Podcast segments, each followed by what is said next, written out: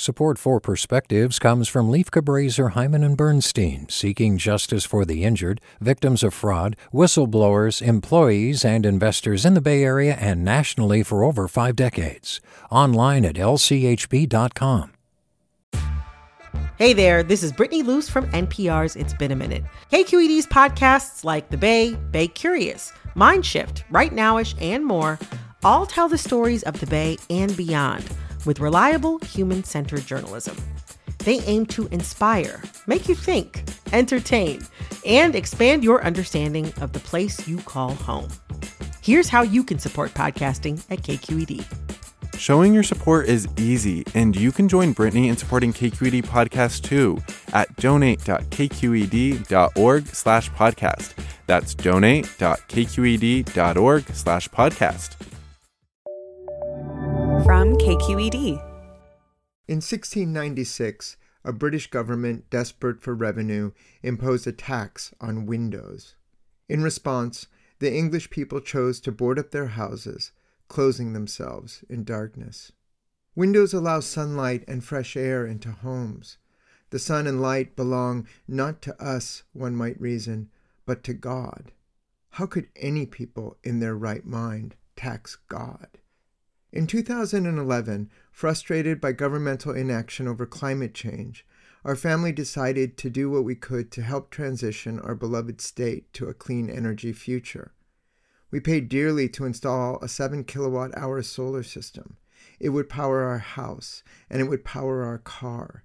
Any excess power was sent back onto the grid to be consumed by our neighbors before it even reached the end of our block. In 2022, PG&E and other utilities have pushed forward a plan with the California Public Utility Commission that would penalize homeowners for installing solar panels. These new rules would allow bad faith actors to once again monopolize power generation.